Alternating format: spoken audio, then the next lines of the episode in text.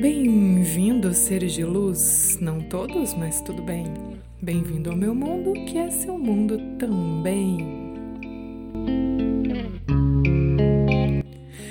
Hoje, para começar com chave de ouro, estou aqui com um dos meus livros preferidos, O Menino do Dedo Verde, Maurice Trouin, provavelmente é assim, porque é francês, não é mesmo? Eu vou abrir aqui, não vou olhar, não vou olhar, não vou olhar, abrir. Página 45. De certo, o Sr. Trovões tem toda a razão pensou Tisto. Mas para que gritar desse jeito? Que voz de trovão! Será preciso fazer tanto barulho para manter a ordem? Hum, hum. Fazer barulho para manter a ordem. É, isso me faz pensar até na, na maternidade, que é uma coisa bem complicada para muitas mulheres e que algumas mães fazem demasiado barulho para manter a ordem. E não funciona realmente. Será que todas as mães são senhores trovões? Esse livro é um livro maravilhoso.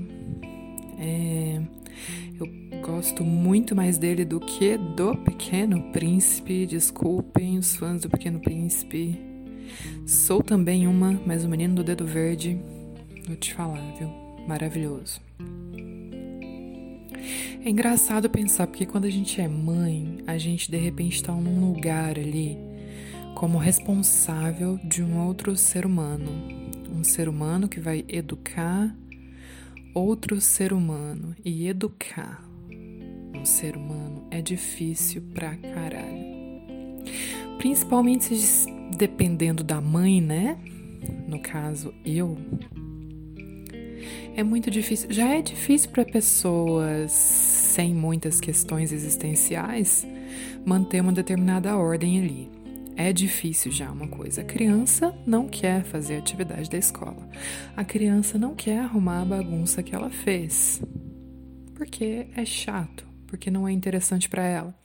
Aí a mãe tem que ou fazer com que aquilo seja divertido, o que para mim é, não é fácil também, porque eu não gosto de coisas lúdicas.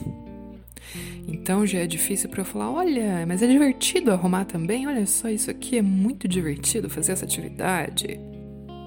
Não bastasse isso, para um suspeito de síndrome do estrangeiro, mas sem querer enquadrar em nada aqui, deixa eu falar de uma outra forma.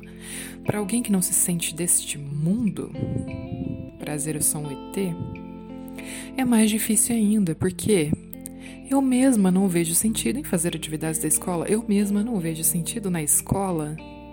Então, como que eu vou fazer a criança fazer a atividade da escola? É como se eu estivesse traindo a mim mesma eu fico cada vez mais sem saber o que fazer com a criança, porque eu entendo que ela é outro ser separado de mim, com outras sensações, com outras visões, com outros sentimentos, com outros pensamentos, porque sim, a criança pensa. É... E por que, que eu tô tendo todo esse trabalho para fazer a menina fazer uma atividade da escola, sendo que eu mesma não vejo sentido algum nisso? Repetindo o que eu acabei de falar com outras palavras, eu sei que ela é outra pessoa, então eu vou fazer o quê? Eu vou fazer com ela o que, entre aspas, deve ser feito. A criança deve fazer a atividade da escola. Porque eu não quero fazer com ela o que eu acredito. Eu respeito a individualidade dela. Mas aí, ao mesmo tempo, também, que visão que ela vai ter depois de alguns anos da mãe que fez a criança fazer uma coisa que a própria mãe não acreditava. É muita loucura. É muita loucura. Pensando um pouco melhor, em quantas coisas mais a gente faz muito barulho para tentar manter a ordem, hein? Será que é uma coisa natural, animal, instintiva? Será que isso é bom ou isso é ruim? Porque a gente tende a achar que uma coisa natural é uma coisa boa. Nem sempre.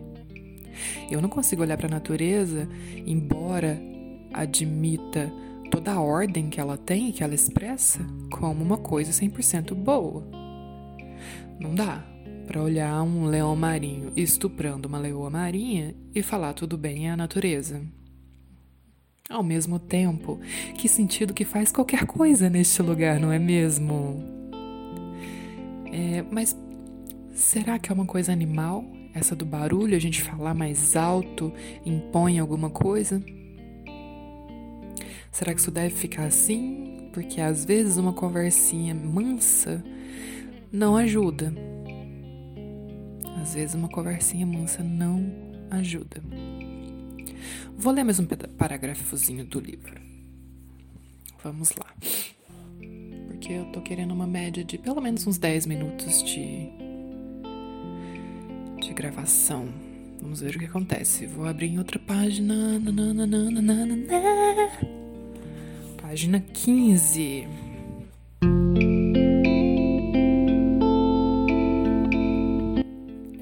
Quando comia chocolate, guardava cuidadosamente o papel prateado que carregava ao jockey do pônei ginástico. Porque de todos os animais, ginástico era o predileto. E isto se compreende, pois Tisto e o pônei eram quase do mesmo tamanho. Falando da natureza, de animais, veio o pônei do Tisto.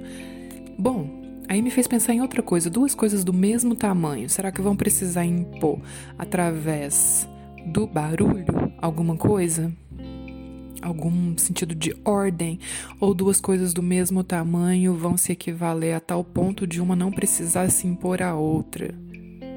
E obviamente aqui eu não estou falando de tamanho apenas material, corpóreo Estou falando de tamanho de ideias, de sentimentos ou de qualquer outra coisa. Será que é por isso que é tão fácil falar alto com uma criança? Ao passo que a gente não vai falar alto com uma pessoa da nossa idade que consegue se comunicar perfeitamente com a gente. Ou é porque a criança é aquele bicho livre que vai virar casa de cabeça para baixo e que vai falar que não, não, não, eu não vou arrumar isso daqui, quero ver quem vai me fazer arrumar isso daqui. E isso faz com que seja muito mais fácil a gente dar uns berrinhos com a criança às vezes. Não vou entrar aqui com questões psicológicas sobre a educação, não. Eu tô aqui apenas para devagar. Devagar. De devagar mesmo, não devagar. Anyway, hum, interessante que essas duas passagens do livro me fizeram pensar na maternidade. Que até a maternidade, e por que não a maternidade, é uma coisa muito difícil para uma pessoa que não se sente desse planeta. O que fazer com a criança? É louco.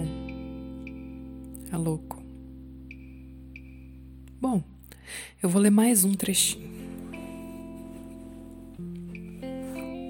Abrindo, abrindo, abrindo, abrindo. Para página 127.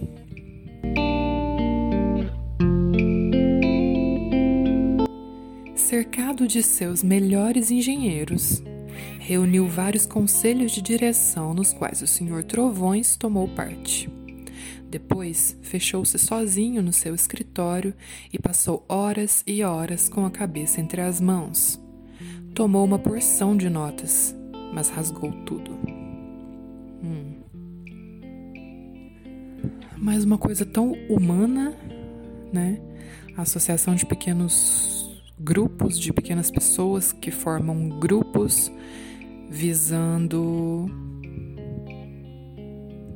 poder em qualquer forma, dinheiro, autoridade, imposição de crenças.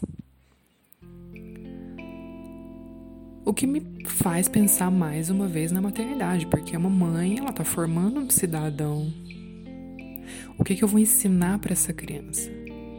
A primeira coisa que precisa ser feita para mim é aceitar que eu não sou uma pessoa ruim porque eu não me encaixo, eu não me enquadro no sistema social e nem no sistema natural aqui da Terra. E eu tô percebendo agora como que eu tô sendo foda de ainda assim conseguir criar uma criança que por enquanto não tem problemas psicológicos. É uma criança feliz, alegre, expressiva demais, saudável. Porra, ali, você tá fazendo é benzão demais, cara. Putz, muito bom que, que eu vou fazer com essa criança? Filha, o dia que você ouvir isso, fica. Saiba que eu te amo. Você já sabe porque eu te falo todo dia. Salve a edição! Eu achava antigamente que eu tinha que falar tudo certinho, porque tinha que ser uma única tomada. Tá vendo como que eu sempre fui tão alheia a qualquer coisa daqui? que até esse tipo de coisa, quantas coisas eu deixei de tentar fazer porque eu achava que eu teria que conseguir de primeira de uma forma perfeita, sem nem pensar que, porra, você vai fazer um áudio, você vai editar o áudio depois para ele ficar bonitinho.